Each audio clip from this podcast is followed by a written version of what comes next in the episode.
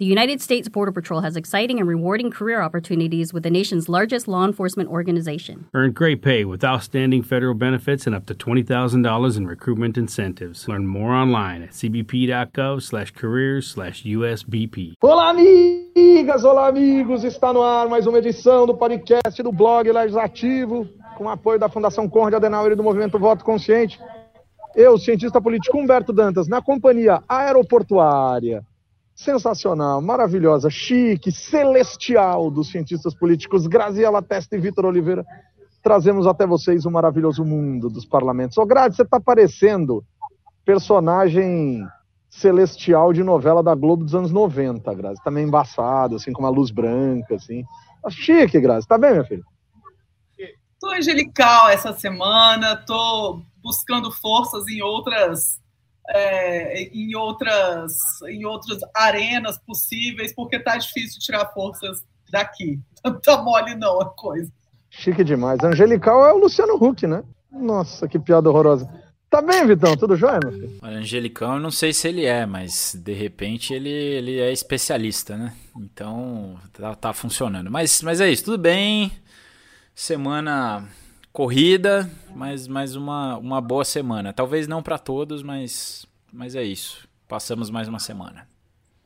Pessoal, acho que existe um ponto aqui importante de ser trazido, associado à lógica eleitoral, mas também ao funcionamento da Câmara dos Deputados. Eu não vou colocar nomes, porque, sinceramente, cara, dar palanque para idiota me incomoda muito, assim, mas muito, muito, muito, muito. Mas, ao que tudo indica, um, um agrupamento de caras de pau da comissão de sei lá o que da Câmara dos Deputados aprovou a constituição de um grupo formado por 11 parlamentares, simbolicamente 11 parlamentares, com a justificativa de tentar dizer para a sociedade brasileira que eles vão fiscalizar o Brasil na Copa do Mundo. Porque o futebol é algo de interesse nacional e que, portanto, os parlamentares precisariam acompanhar os treinos, a convocação, a ida dos jogadores brasileiros para a Copa, quiçá até mesmo os jogos, a Copa do Mundo de uma maneira geral e etc, etc, etc. Então, cara de pau tem limite ou efetivamente alguma coisa precisava ser fiscalizada nesse país e, coincidentemente, vai acabar sendo né, a participação da, do Brasil na Copa do Mundo, diga-se de passagem, pós-eleição, quer dizer, os caras não precisam nem se preocupar né, em perder um segundo da campanha que eles vão estar fazendo, porque eles só vão se preocupar com este fato a partir do dia 3 de outubro, por coincidência. Assim. É brincadeira, Vitão.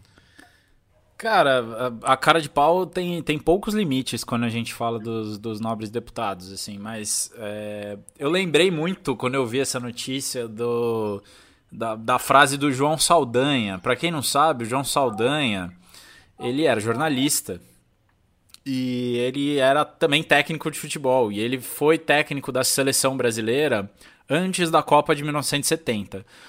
E é, ele não foi o técnico na Copa do Mundo, entre outros motivos, porque ele entrou em confronto, em conflito com a ditadura militar na época. O João Saldanha, diziam, era comunista.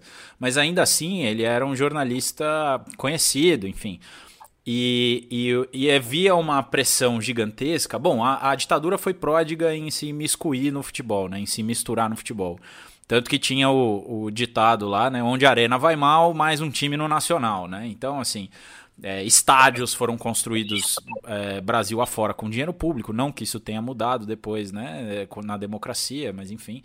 É, o fato é que o presidente Médici utilizou muito os esportes, não só o futebol, o basquete, o boxe, usou todo o esporte brasileiro que tinha projeção internacional para se cacifar internamente também.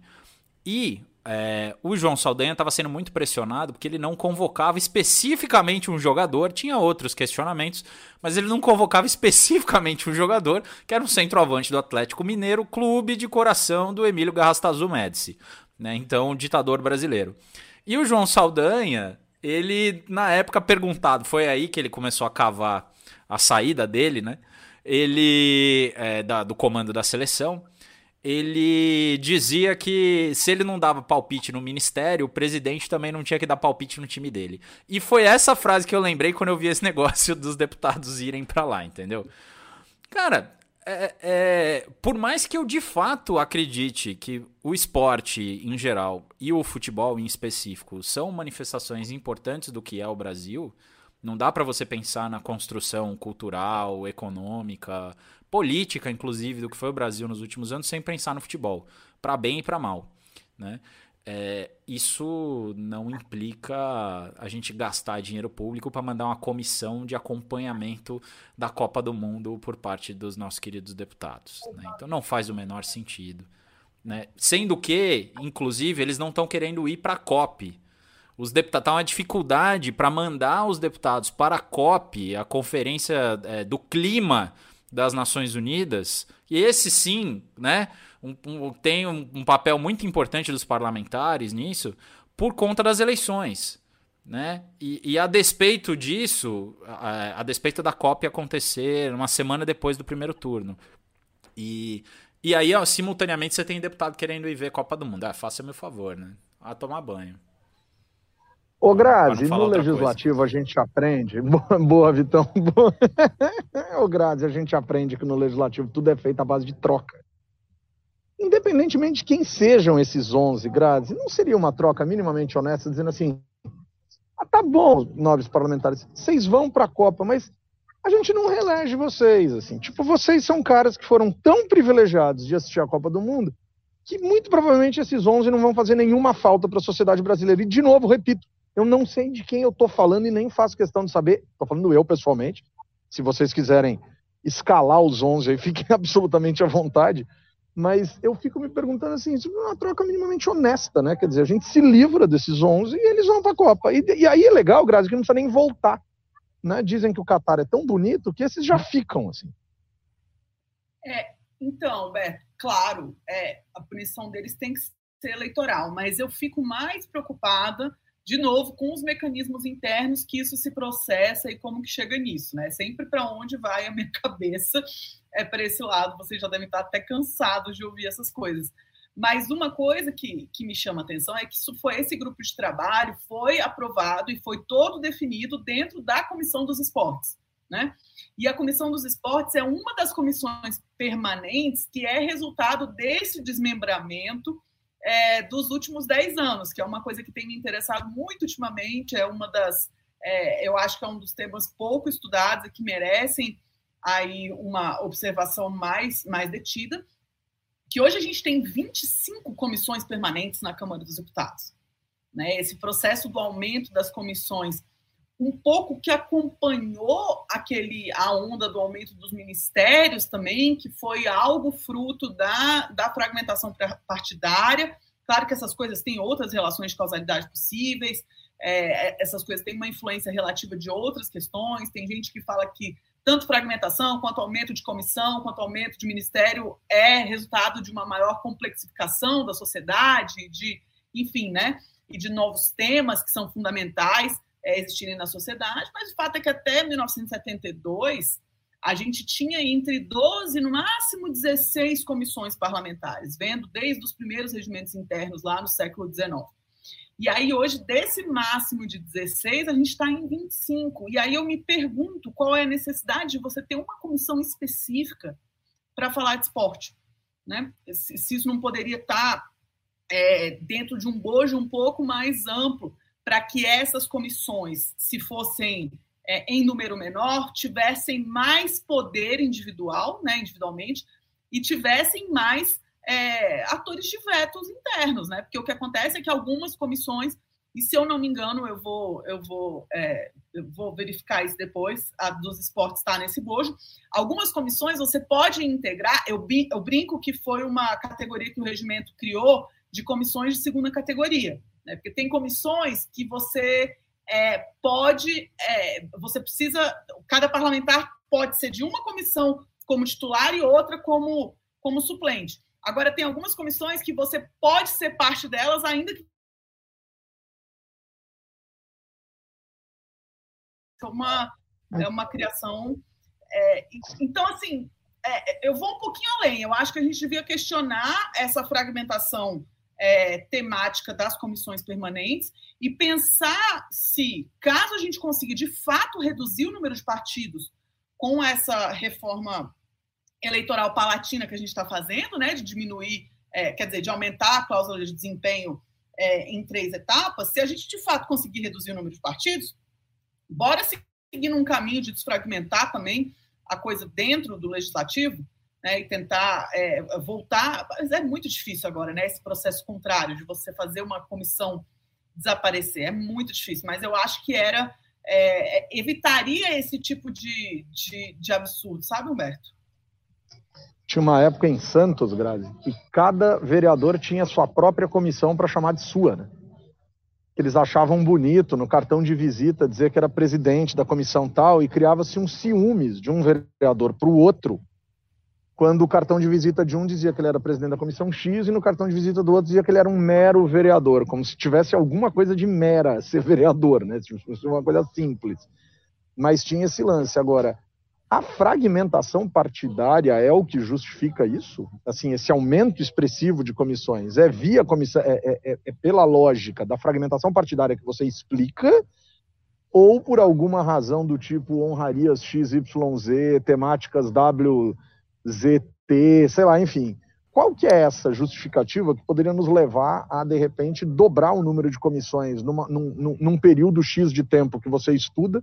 Né, e aonde a gente chegaria com isso? Quer dizer, se hoje tem 25, amanhã pode ter 50, ou não, é a fragmentação mesmo, e aí tende a diminuir, enfim. O que, que justifica isso, pessoal? Não é muito claro, Humberto. Eu que estou falando que no, o processo de fragmentação partidária aconteceu ao mesmo tempo com o desmembramento das comissões, tá? Mas, e aí sou eu que, que, provavelmente entendo que possa haver uma relação em, assim, você tem mais partidos no legislativo para conseguir distribuir recursos, você precisa ter mais postos, da mesma forma como aconteceu nos ministérios. A justificativa formal nunca vai ser essa, evidentemente. A justificativa formal vai ser que existem questões específicas relacionadas ao esporte que necessitam ter uma comissão permanente com reuniões regulares é, para deliberar sobre ela. Né? A mesma coisa vai se falar de, por exemplo, a Comissão dos Direitos da Pessoa Idosa, né, que não pode estar numa, num bojo mais amplo de Seguridade Social e Família. Então, esse tipo de coisa foi é, se modificando ao longo do, do, processo, e aí eu estou falando do processo de 89 para cá, né, do nosso regimento mais recente, e isso resulta nelas serem enfraquecidas, porque é isso, a, a norma regimental não muda, quando você tem uma, uma determinada proposição que tem mais do que três comissões temáticas, você cria uma comissão temporária. Né? Então, junto com esse movimento de você aumentar o número de comissões permanentes, você aumentou muito o número de, de, de PLs e, é, que são que passam em comissões especiais. Então, na verdade, esse processo de fragmentação, eu não sei qual é a causa, Humberto, eu sei que a consequência é uma desinstitucionalização dessas arenas e elas são um pouco esvaziadas de fato, né? Elas não têm mais essa. É, provavelmente não tem nem muito o que fazer na comissão do esporte, é isso que eu estou querendo dizer, entendeu?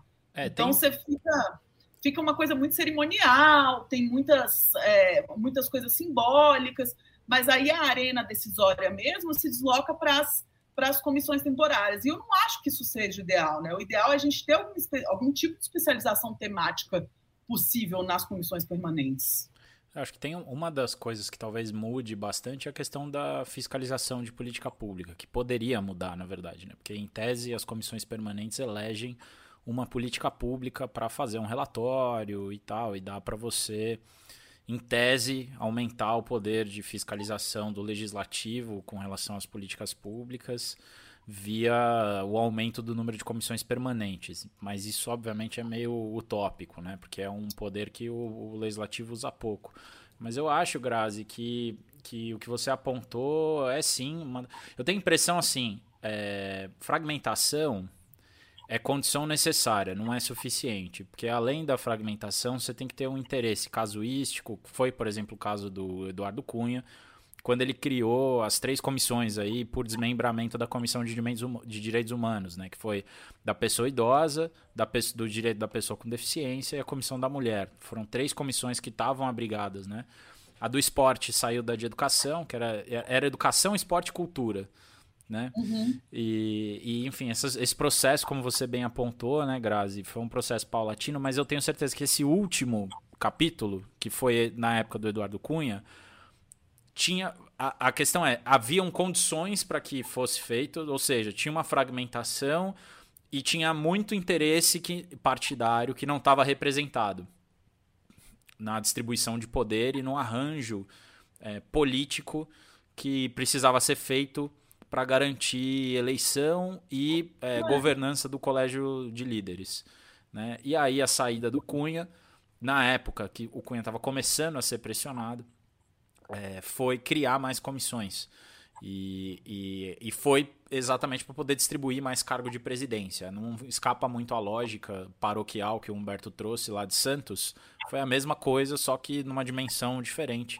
É, da criação dessas últimas, pelo menos dessas três, né? Eu não sei falar muito das outras porque eu não acompanhei, né? Mas eu acho que isso que você apontou, Grazi, assim, eu acho que fragmentação talvez não seja a causa é, principal, mas é uma das causas com certeza.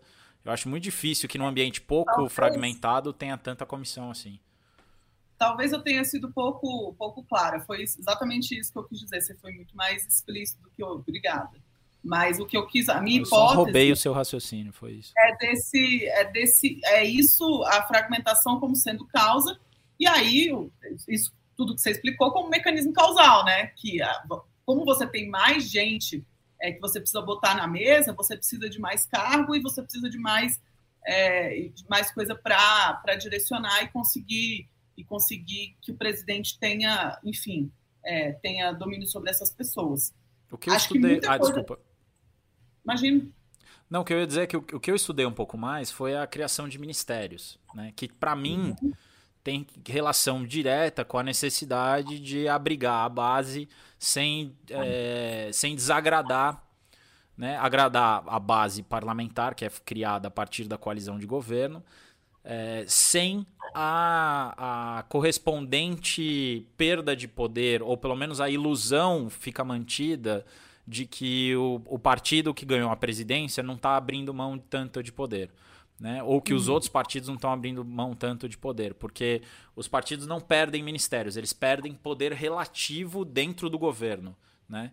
Então, uhum. é, inclusive, acho que o que possibilitou o, o, o governo Bolsonaro diminuir a quantidade de ministérios não foi a queda da fragmentação, mas foi a redução da fragmentação da coalizão, porque era uma coalizão menor, uma coalizão que, que na verdade nem era uma coalizão direito.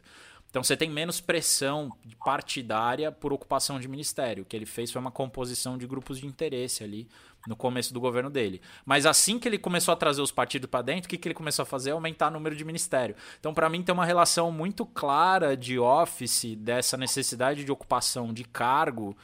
É, e especialmente de cargo em nível ministerial. E para mim dá para fazer uma analogia perfeita com as comissões, perfeita não, mas muito, muito grande com as comissões, que é exatamente isso que você trouxe, Grazi, essa necessidade de ocupação de, de espaços e tal. Tem um ponto aí que eu acho que é interessante, eu fico com a sensação, e posso estar errado, tá? É... A criação ou não criação de ministérios responde a uma lógica de governabilidade, portanto, nesse caso e dessa forma como a gente está abordando, responde a uma relação entre poder legislativo e executivo passando por uma lógica partidária. E a construção ou a criação de novas comissões parece passar pelo argumento que o Vitor usou, falando do Eduardo Cunha, e claro que existem outros tantos argumentos que a gente precisaria observar, parecem passar mais por uma lógica interna do parlamento no que diz respeito a acertos, arranjos e possibilidades, inclusive, de sobrevivência do próprio presidente ali dentro, ou de coisas que ele tem interesse em aprovar a partir dele, mas que não necessariamente se relacionem com o poder executivo. Seria possível pensar nisso? Quer dizer, um arranjo interno aumenta o número de comissões, um arranjo da relação legislativo-executivo visando a aprovação da agenda do executivo levariam a uma lógica de aumento ou diminuição de ministérios, etc. Seria possível? É disso que você está partindo? Não, é exatamente isso. É, a analogia é essa, né? Para você compor a governança dentro da Câmara, você faz um aumento no número total de, de, é, de, de, ministérios e, no caso, de comissões, porque aí você consegue dar mais poder a quem não se sente representado sem é, que, que isso signifique um jogo de soma zero. Né? Você aumenta né, o todo e aí você causa uma perda relativa em quem está ocupando o poder, mas não uma perda absoluta. Né? O cara não vai perder é, um ministério, não vai perder uma comissão. É que a comissão dele vai ser menos importante agora, a partir de agora. É mais, é mais nesse sentido. É, é, você aumenta, você divide a pizza em mais pedaços, no fim das contas, né? Mas eu acho que isso é, é uma. É, tem muito a ver com, com a aspiração e o desejo de poder que é, é, que é necessário você dar uma resposta né, institucional a isso porque a representação é institucional, no caso de partidos, né? Então são os partidos que, que ocupam as presidências das comissões, né, Grazi? São os partidos que, que quando o presidencialismo de coalizão está funcionando, pelo menos, que ocupam os ministérios, né? Então é um pouco isso, eu acho, né? Eu acho. Bom, já que a pizza é dividida em mais pedaços, Nossa, então na casa da Aline, fome. na última sexta, então, na casa da Aline, na última sexta, a gente aprendeu com os parlamentares a picar a pizza em quadradinhos. Né? Mas vamos lá, ô, ô, ô, Grazi. Agora vamos sofisticar ainda mais toda essa argumentação aqui. Quer dizer, hoje o programa está tá sério, né? Hoje tá, tá, sério o negócio, né? Mas por que que tá sério? Porque eu não estou fazendo né, a interlocução sempre muito bem-humorada e muito agradável com os nossos, com os nossos eh, companheiros e companheiras aqui, ou os nossos é, queridíssimos colegas de trabalho, diria Silvio Santos aqui, porque eu estou no celular e aí eu tenho que ficar apertando uns botãozinhos aqui, mas eu já vou me acertar com os botõezinhos, mas eu não queria perder o fio da meada aqui no que diz respeito ao seguinte. Grazi, se ministério e comissão guardam uma relação então hipotética aqui, né, de uma fase de argumentação aqui, atrelada à ideia de relação legislativo-executivo por um lado e relação legislativo-legislativo interna, né, por outro, e quando e quando a gente cria a figura do orçamento secreto, ou dita figura do orçamento secreto, e entrega essa articulação do orçamento secreto para a figura que, em linhas gerais, não é a figura, por exemplo, de um ministro, ou aparentemente não é, a figura de um ministro que pressiona a casa por resultado, mas sim a figura do próprio presidente da casa distribuindo esses recursos? Porque, ao que tudo indica, quem controla o recurso do orçamento secreto é uma soma entre presidente da Câmara, presidente do Senado, em tese, algum tipo de líder do governo interno da casa, mas percebe? A junção, os quadradinhos estão se acumulando muito internamente ao legislativo para supostamente entregar algo ou proteger o executivo de algo. E aí, como é que a gente faz quando é assim, cara? Pois é, Humberto, isso é bem interessante, porque aí que acontece? A, o, o orçamento secreto, ele permite uma mudança na lógica da construção da, da coalizão. Porque até agora, qual é a leitura que a gente tinha de construção de coalizão no Brasil, que é a leitura que a gente traz de outros lugares do mundo. Né? Então, agora estou dando uma, uma disciplina na graduação sobre política comparada, que é justamente a gente entender o nosso sistema em comparação aos outros. Então, qual que é um dos pressupostos que a gente tem de construção de coalizão em qualquer lugar do mundo? É muito difícil para um presidente que precisa construir coalizão, seja no parlamentarismo ou no presidencialismo multipartidário, negociar homem a homem ou mulher a mulher, né? Seja o caso. É, você não faz essas, essas alianças diretamente com os parlamentares, e você não faz de forma ad hoc também, né? A expressão que a literatura usa é ad hoc, quer dizer, você não faz caso a caso. Deixa eu ver quem concorda com o presidente aqui na reforma, é, é, sei lá, na reforma da Previdência. Provavelmente o, o, o, novo vai concordar, mas vamos ver aqui quem concorda com o presidente na, nessa, na, regulamentação de OCIP para serviço psicológico. Provavelmente o novo vai discordar. Então, você faz, é, você constrói coalizão, você constrói uma base quando você faz um acordo algo fixo, que também não é uma coisa assim que o presidente pode fazer qualquer coisa que eles vão topar tudo, né? Porque isso também é mal visto pela população, surpreendentemente falando, né? Aquele partido que vota com, com seu partido, aquele parlamentar que vota com seu partido, ou com a, com a coalizão que, que integra. Mas o que, que acontece? Ele.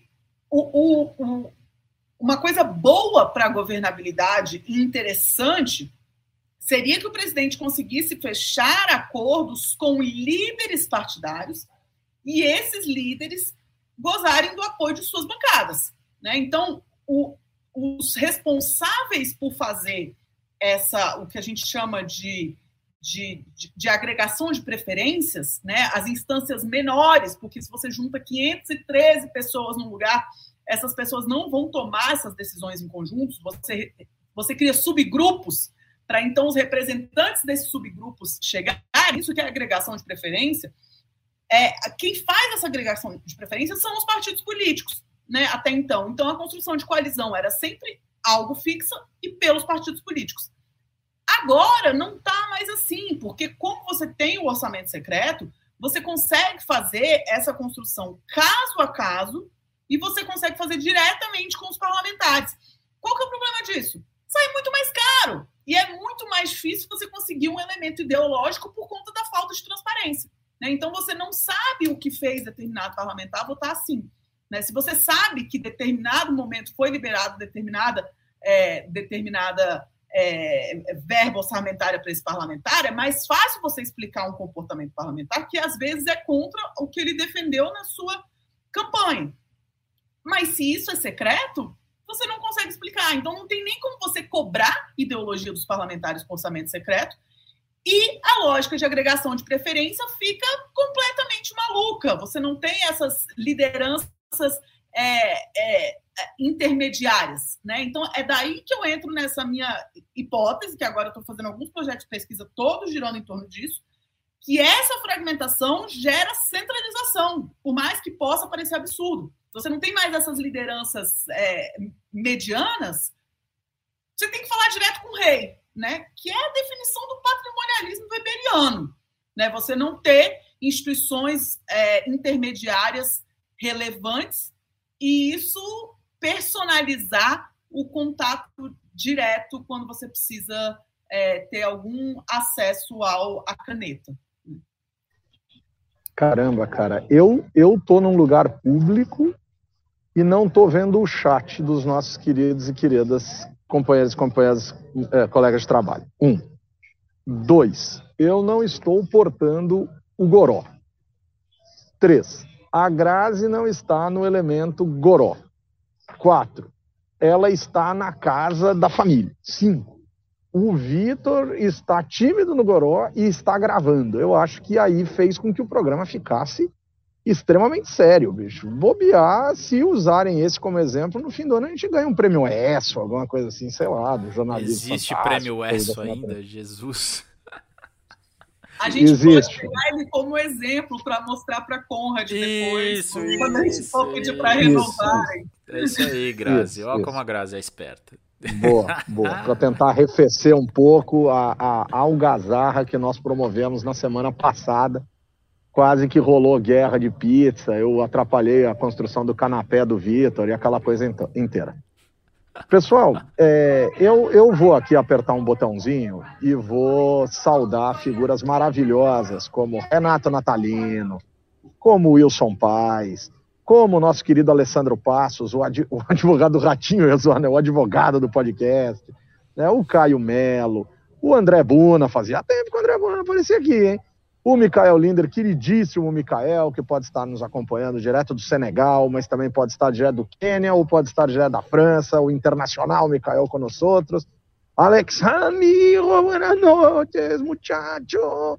E o Leocádio, o Léo Guarujá, queridíssimo, JP Jan Thomas, Caio Melo, enfim, tem uma galera aqui com a gente, até que aparece, e aí a gente tem que fazer sempre a nossa, a nossa, a nossa saudação muito especial para nossa queridíssima Joyce Luz, né, que o André já chama de Rainha Joyce. Coisa de cinema contar com tanta gente querida aqui no nosso chat, né, no nosso ao vivo do YouTube, lembrando e dizendo, pessoal, curta a página do Legislativo no YouTube, badalhe o sininho, siga a gente, faça doações, mande o Pix pro Vitão, não, isso é sacanagem. É, não, pode mandar, né? Sacanagem não. De... Se quiser mandar, a gente passa aí o, o, o CPF, não tem problema não. Sensacional. E uh, nos acompanhe nas prateleiras de podcast. Prateleiras de podcast é ainda o lugar em que mais somos ouvidos nesse podcast do Estadão aqui com essa galera maravilhosa. O pessoal, essa semana a gente se deparou com uma temática judiciária que precisa, salvo engano da minha parte, de aprovação do Poder Legislativo para prosperar. Então, por unanimidade, vamos lá de novo. Por unanimidade, a despeito deles discordarem entre eles numa série de questões, os nossos queridíssimos 11 ministros do Supremo Tribunal Federal disseram para o Brasil que merecem 18, vamos lá de novo, 18% de reajustes nos seus respectivos salários. 18% de reajuste nos seus respectivos vencimentos. Não é chamar de salário, porque aí fala que salário vai dizer que ofende. Nos seus vencimentos. Vamos lá. Da onde saiu 18? Alguém deve ter feito alguma conta. De quanto em quanto tempo isso pode ser reajustado? Pode ser que aí passe a fazer sentido. Né? Por que, que isso precisa de aprovação do, do, do, do, legislativo? Será que isso é meramente formal? Porque, ao que tudo indica, existe um acordo de cavalheiros para que não haja nenhum questionamento no legislativo sobre isso. Há quem diga, inclusive, que o legislativo vai esperar um pouco, né? vai esperar passar a eleição para isso não escorrer em si mesmo. Né? E eu lembro que vencimento de ministro do STF determina teto constitucional de serviço público. Portanto, o efeito cascata disso, para além de escorrer no próprio judiciário por uma série de razões e por uma série de cálculos, também determina o limite que as pessoas podem receber. Então, olha, a gente tem que levantar e aplaudir algo dessa natureza, e com todo respeito, eu não sou do tipo que acha que o servidor público tem que ganhar pouco, que não pode ter aumento, etc, etc, etc. Mas essa cifra é, é um tanto quanto interessante, 18%. E aí, Vitão, o que, que a gente faz com isso tudo, hein? A gente, a gente faz que nem o Guedes falou que ia fazer, que vai embora do, do Brasil. É, não, cara. Ele falou em outros termos, né? É, ele falou em outros termos. Ele falou que ia teclar o F, tracinho, asterisco, hashtag, bolinha, sei lá. Então, cara, é, é um scratch, né? Assim, o judiciário tem sido. Uh, muito bom do ponto de vista institucional. Acho que se não fosse o judiciário, de maneira geral, a gente estaria lascado é, com relação a uma série de, de questões institucionais aí que foram resguardadas por conta do judiciário nos últimos anos. Contudo, é, é patético, para não dizer pífio, para repetir aqui o Mauro César, é, que o judiciário crie penduricalhos porque diz que o salário é baixo. E, e aí, na hora do vamos ver, incorpora todos esses penduricalhos porque consegue reajuste. Então, assim, é uma situação ridícula, porque é um jogo de fingimento e, e o salário vai subindo, né? Assim, todo ano, mesmo quando os outros servidores não têm reajuste. Eu acho que começa por aí, é uma é, é, assim, já é um assinte que o, servi o serviço público tenha salários tão discrepantes com relação à realidade do resto do Brasil. Começa por aí. Algumas carreiras, obviamente, é, é, normal que isso aconteça. Algumas carreiras ganham mais, outras menos. Tem produtividades diferentes no setor público, é, responsabilidades diferentes, inclusive. Como você falou, assim, eu não acho que eu não sou contra aumento de ninguém que trabalha. Eu acho que as pessoas têm que ser bem remuneradas e tal. É que a gente está falando da aristocracia. E a gente está falando de uma aristocracia que é, que é espalhada pelo Brasil, não é só a cúpula. Se fosse só o pessoal do Supremo, tudo bem, mas como você falou, o mais perverso disso é o efeito cascata. A gente continua tendo uma série de privilégios do judiciário e é complicado, porque é isso, a gente está num momento em que o judiciário, inclusive, tem sofrido ataques e a gente quer defender o judiciário. Mas, porra, me ajuda a te ajudar, judiciário. Né? É, é, como é que você vai defender uma instituição que parece não ter o mínimo de sensibilidade com relação à situação que a gente vive? Né? E você vai conversar com, com juiz, com, com promotor, Defensor público, que também recebe bem pra caramba, né? embora tenha um trabalho muito difícil, mas todos eles ganham muito, mas muito, mas muito acima da média. Não é pouco. Eu acho que é errado eles ganharem bem? Não acho. Acho que não faz o menor sentido diante da realidade brasileira? Acho. Né? E da mesma forma como eu não acho que o salário. E inclusive é importante isso, né? Porque quem vive apanhando é deputado. Né? E deputado, e você vê, quanto maior a responsividade ou a responsabilidade política do cargo, menor é o salário. Os salários no executivo são menores que os salários no legislativo, que por tabela são menores que os salários no judiciário.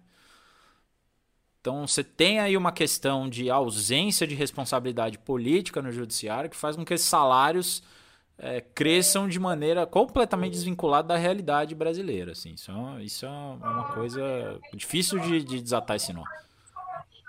E, e, agora, tem que ter a aprovação do legislativo, e aí óbvio que vai ser um acordo de cavalheiros, mas só para completar, Grazi, quero te, te passar a palavra aqui, mas é, o Mikael dizendo que farinha pouca meu pirão primeiro, o Alessandro Passa enfatizando essa questão do efeito.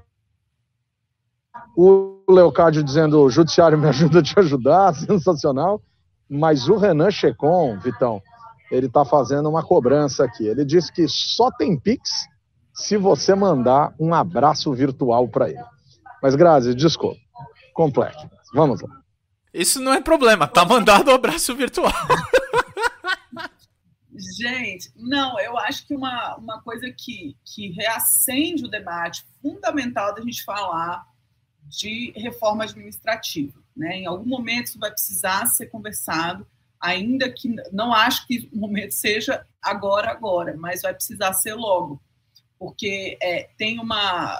Ano passado, quando essa, essa, esse debate ficou um pouquinho mais vivo, porque teve uma tramitação é, efetiva do, do, do projeto de reforma administrativa, é, teve uma, alguns artigos que a professora Gabriela Lota publicou que eu achei muito interessantes, falando a respeito dessa é, da reforma administrativa, que a gente precisa, a prioridade da reforma administrativa precisa ser pensar a como que a gente vai fazer com essa profunda desigualdade que a gente tem na, na remuneração administrativa da nossa burocracia pública. Né? Porque, ao mesmo tempo que a gente tem esses salários altíssimos dessa, dessa parcela específica do funcionalismo público, a gente tem é, funcionários da ponta que ganham, é, comparativamente a, a seus pares fora do serviço público e em outros lugares do mundo, ganhando muito mal. Então, policial, professor, agente de saúde, aqueles que lidam diretamente com a população via de regra, são mal remunerados. Então, é, essa uma reforma administrativa é, possível e desejável seria essa que diminuísse um pouco essas distâncias salariais, até para a gente seguir no caminho que eu acho que ninguém discorda de, de diminuir a desigualdade ponto no Brasil, né? Talvez seja o tema do século para o nosso país, seja a desigualdade. Isso não está, é, o serviço público não está fora desse, desse é, desse, desse problema e acho também que é um, é um time péssimo, né? É um time péssimo para o judiciário fazer isso. É um momento em que ele está é, sofrendo alguns tipos de deslegitimações políticas, por um lado, e, e que pode, inclusive, é, influenciar é, resultados eleitorais, esse tipo de atitude nesse momento, né? Então é irresponsável por conta disso também. É, essas pessoas mereciam esse aumento nesse momento? Provavelmente sim. Pelo IPCA, eu acho que é, pelo acumulado, todo mundo mereceria, né? Mas a, a questão não é sobre merecimento, a questão é sobre um bolo que precisa ser dividido, para ser bem, bem, usar um linguajar que eu detesto, mas que a gente precisa pensar como é, estruturar a divisão desses recursos de forma a a, a, considerar o que a gente considera como fundamental e, e, e urgente ou não. Eu queria só sugerir aos nossos queridíssimos congressistas que aprovassem o quanto antes isso. Né, que votassem isso logo, ontem, ontem, só para a gente fazer uma listinha de quem esteve nisso. que é claro que pode ser eleitoreiro negar, e não vai negar, a gente sabe que não vai, você imagina, é uma fantasia. Mas seria legal, eu queria ver se os senhores têm coragem de fazer isso. Aí tem uma notícia, no dia seguinte, é o que eu estou usando a pauta do Estadão, né? No dia seguinte sai a questão que o Vitor estava destacando dos penduricalhos, das coisas que vêm a mais e ultrapassam esse teto, porque a gente já conversou aqui em outros programas. O teto do funcionalismo público no Brasil mostra que o Brasil é um país conversível porque o teto se abre com uma facilidade absurda e quando o teto abre, né, você não sabe onde você vai parar quando você resolve ir para cima. Né? Então, vamos lá. O senhor Braga Neto, né, general Braga Neto, né, senhor Braga Neto, candidato a vice-presidente da República na chapa do atual presidente, está sendo acusado de receber em alguns meses de sua vida a bagatela de 965 mil reais. Quase um milhão de reais de vencimentos durmam, durmamos com barulho desse. Quer dizer, ah, é férias, eu tenho direito. Ninguém está dizendo que não tenha direito. Do jeito que a lei está escrita e o dinheiro é depositado, ninguém deposita o dinheiro à luz do dia se não fosse legal. É óbvio que é legal. Ninguém está dizendo que não é legal. É óbvio que é legal. A questão é a excrescência desta legalidade é um negócio assombroso, assombroso. E nisso me parece que militares e membros do Poder Judiciário se juntam de uma maneira absoluta. Esse, inclusive, foi meu comentário ontem na Rede Vida. Né? É, não há o que discutir em relação a isso. É absoluto que, a despeito de viverem as turras ou de estarem as turras nesse instante, magistratura e forças armadas, sobretudo no que diz respeito às suas elites, parecem conjugadas em expropriar a lógica do recurso público no Brasil. E isso é inadmissível quem, é, quem mais deveria ser responsável nesse país na, na lógica entre convicção e responsabilidade? E que o Brasil paga a peso de ouro essa responsabilidade é Forças Armadas porque tem o poder da arma e magistratura porque tem o poder da toga. Os dois são extremamente convictos e se juntam e se encontram numa capacidade extraordinária de expropriar o patrimônio público. De novo, e sempre digo isso: quer processar, processa, quer prender, prende, mas eu não mudo de ideia em um segundo disso que eu estou dizendo. E, de novo, eu não estou aqui dizendo que é ilegal. É óbvio que é legal, mas eu quero saber quem pressiona para que a lei seja escrita ou quem escreve a lei. E aí fica fácil de descobrir, Vitão. O que não tá fácil é quando eu tô gravando aqui, controlar o, o mudo e o, e o volta a gravar aqui. Mas Independentemente disso, o que você falou é, dos, milita dos militares é assim uma é um assinte, porque é, primeiro que é ilegal, né? Em muitos casos o, a, eles acumularem o salário da maneira como eles estão acumulando, né? Isso só não está sendo questionado e, e declarado inconstitucional porque você tem aí é, eles estão, os militares estão mantendo o Estado brasileiro de refém desde o começo do governo Bolsonaro, entendeu? Então essa ameaça velada de golpe, as declarações e o apoio que tem sido dado às declarações golpistas e, e especialmente de questionamento do resultado eleitoral deixam deixaram todo mundo receoso e tal e com medo de enfrentar os militares. E o fato é que enquanto isso, por exemplo, saiu a denúncia, né, aí do que o Braga Neto recebeu quase um milhão de reais por dois meses seguidos do Estado brasileiro. Com todo respeito a, a, a, ao general reformado é, Braga Neto, é, ser vice-presidente do Brasil é super importante, que é o que ele quer ser. É, ser ministro da defesa é super importante, ser general da reserva, imagino que com méritos também é importante, mas não acho que qualquer servidor do Estado brasileiro mereça ganhar um milhão por mês. Né? Então, assim, acho que foram 926 mil, se eu não me engano, o número preciso. Independentemente disso, eu acho que a questão dos, do, dos, do judiciário é um pouco parecida no sentido dos incentivos institucionais que estão postos, ou seja, tem um desenho institucional que deixa eles necessariamente para dar a última palavra sobre qualquer coisa. Então eles deixam o sistema político, de uma certa maneira, refém. E como não são responsáveis perante, politicamente perante os eleitores, perante os cidadãos brasileiros, é, o judiciário meio que faz o que quiser, né? Então vai acumulando aqui, vai acumulando ali, vai acumulando ali, fala, ah, é porque não dá para dar aumento no salário e é incompatível com a carreira. Rapaz, você quer ganhar dinheiro, vai pro setor privado, entendeu? Isso é uma coisa que para mim tá muito clara. É, é, enriquecimento às custas de serviço público. Eu acho que o servidor público tem que ganhar bem. Mas parte da remuneração é o serviço público em si, sabe? Assim, eu acho que todo mundo tem que ganhar bem. Acho que a Grazi falou isso, você também falou isso, não, Humberto? Ele não tá aqui sendo, é, como é que fala, hipócrita de dizer que, né, ah, tinha que ganhar nada, que vem com aqueles discursinhos, né, que, ah, é porque no, no parlamento de, do, da, da Uzbequislândia do Norte, lá no, no, na Europa, ninguém ganha para trabalhar. Fala, é, excelente. Né? No Brasil, isso cola com o professor, né? Todo mundo tem que trabalhar isso, por amor à causa isso, e por heroísmo. Ninguém exato. pode ser bem remunerado. Eu acho que todo mundo tinha que ser bem remunerado, mas, mas é, é, é, não, é, não, é, esse o ponto, não é nem ser utópico. Eu entendo que o, o cara do Supremo tem que ganhar bem, entendeu? E vai ganhar acima dos outros servidores. É, é isso, não tô, não tô sendo hipócrita, nenhum de nós está sendo aqui. Mas tem limite, né? Só que a questão é que os incentivos institucionais, tanto do ponto de vista dos militares quanto do judiciário, estão colocados de uma maneira que eles são irresponsáveis politicamente e deixam todos os outros atores relevantes com capacidade de decisão ou de veto a essa decisão reféns. Ou então, muito interessados porque também, ao, ao ver o vizinho recebendo aumento, tem uma justificativa para aumentar seus próprios salários. É aí que eu quero chegar.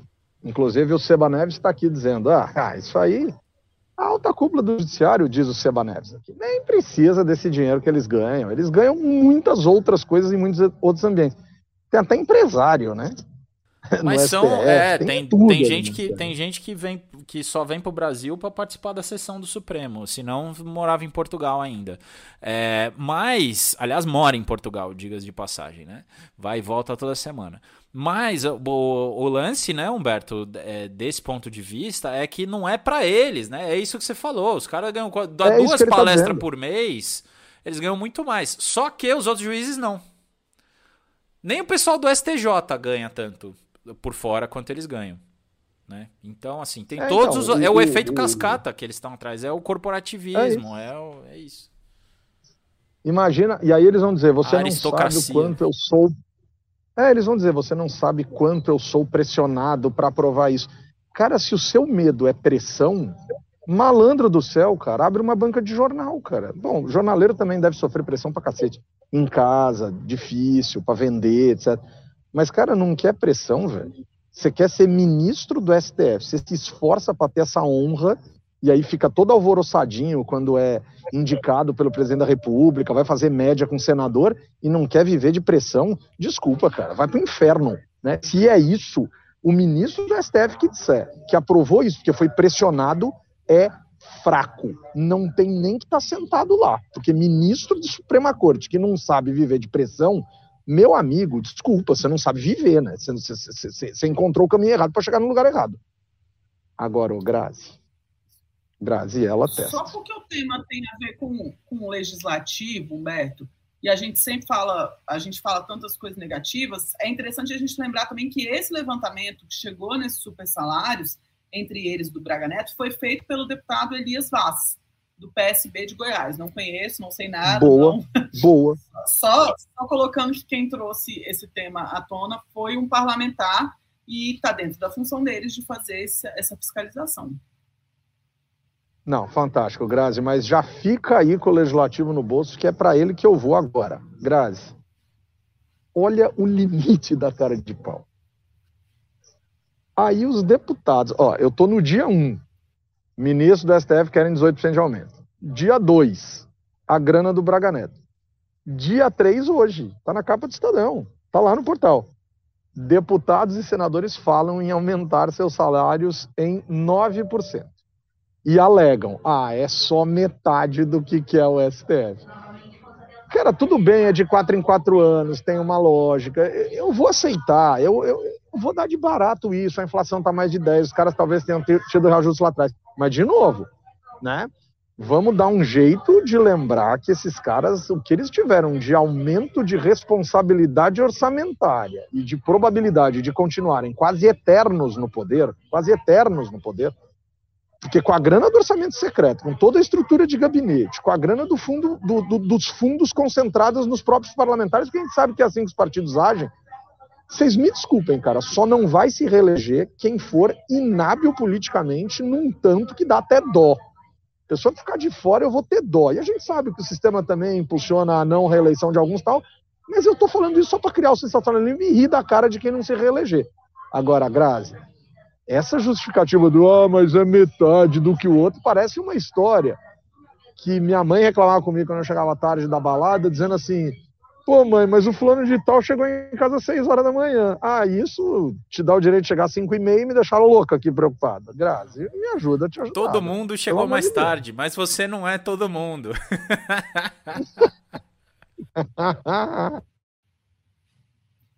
é, Humberto, essa. É isso, né? Tem uma, um efeito cascata que vai vir aí. E, de novo, é, a gente tem que pensar no, no, aumento do funcionalismo como um todo. E por que, que a gente não pode ter um sistema que, é, que, que vincule tudo isso? Né? Que o aumento de todo mundo seja igual. Vai aumentar é, 9% para parlamentar, vai aumentar também para policial civil, né? vai aumentar também para professor de educação básica, vai aumentar vincula isso, é um jeito muito fácil de resolver, né? Mas a gente tem essa, essa lógica corporativista que é muito forte e muito poderosa, né? Desses ganhos é, setorizados e, e, de forma que parece que o, o, cidadão, esses direitos difusos desaparecem, né? Então isso é tão forte que eu acho que não dá nem para a gente falar de uma categoria é, servidor público, né? O servidor público não é uma categoria tão, tão é, absurdas as diferenças entre eles que você as categorias são muito mais específicas, né? Então você tem a categoria é, judici o judiciário talvez seja muito coeso em termos de, uh, de, de, agir como grupo, né? Como, como o executivo não é de jeito nenhum, né? Tem umas carreiras muito muito é, fragmentadas, só porque eu estou falando de fragmentação desde o início do programa, o tema do programa podia ser fragmentação hoje, se tivesse um nome mas você tem carreiras muito diferentes nos ministérios diferentes, você teve algumas tentativas de fazer, é, e aí eu estou falando da, do, do executivo federal, né, para nem ir para o estadual e municipal ainda, mas você tem algumas tentativas de fazer o cargo de gestão, de fato, que estão sendo enfraquecidas também, porque o próprio, há muito tempo já não se tem concurso para especialista é, em, em gestão pública, então é, é, preciso pensar no que se quer para então pensar no, no, como se vai gastar o dinheiro, né? De novo, mais uma vez, e o legislativo é, não se ajudando em pleno período eleitoral. Né? Muito bom, muito bom. É, Grazi, isso é uma tensão. Agora, o tamanho do judiciário talvez permita-lhe ser mais corporativista no geral, né?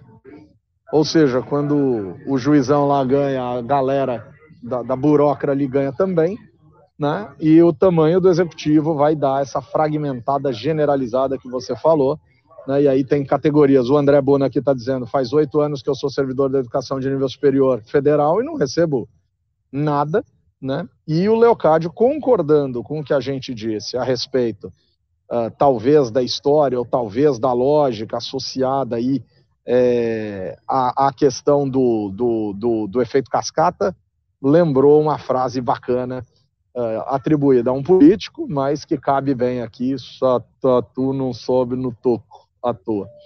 Né? Então, esses aumentos não vêm à toa. Não vêm à toa. O pessoal, o Seba, o, o Seba, não, o Genil Júnior, Genil Júnior, hein? Lembrou que o deputado citado pela Grazi é da terra dele, portanto, um abraço para o Goiás de Genil, né?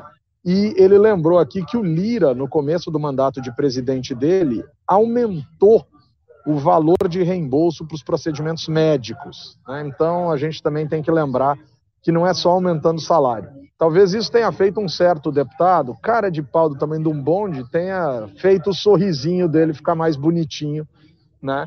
Uh, a gente se lembra desse, desse, desse fato lá no começo dessa atual legislatura, né, um cara de pau do tamanho de um bonde que adora, adora fazer discurso de falso moralista por aí, acertou o próprio sorriso, né, talvez para sorrir para o Alexandre Frota, que andou dizendo por aí, talvez na forma de fake news, que eram namorados. Mas aí o problema é dos dois, os dois que se amem ou que se odeiem.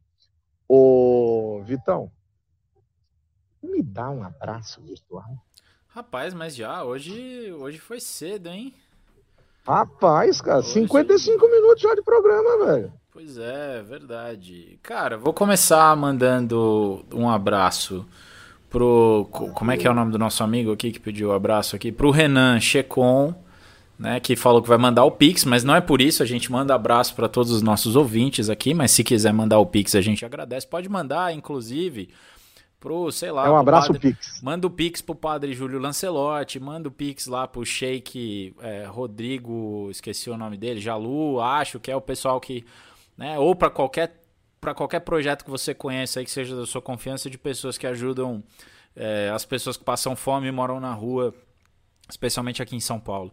É, enfim, é, o Feliz, graças a Deus, eu não estou precisando. É, e também é, mandar um abraço para Bruna Lima, lá do Acre. Olha só que legal.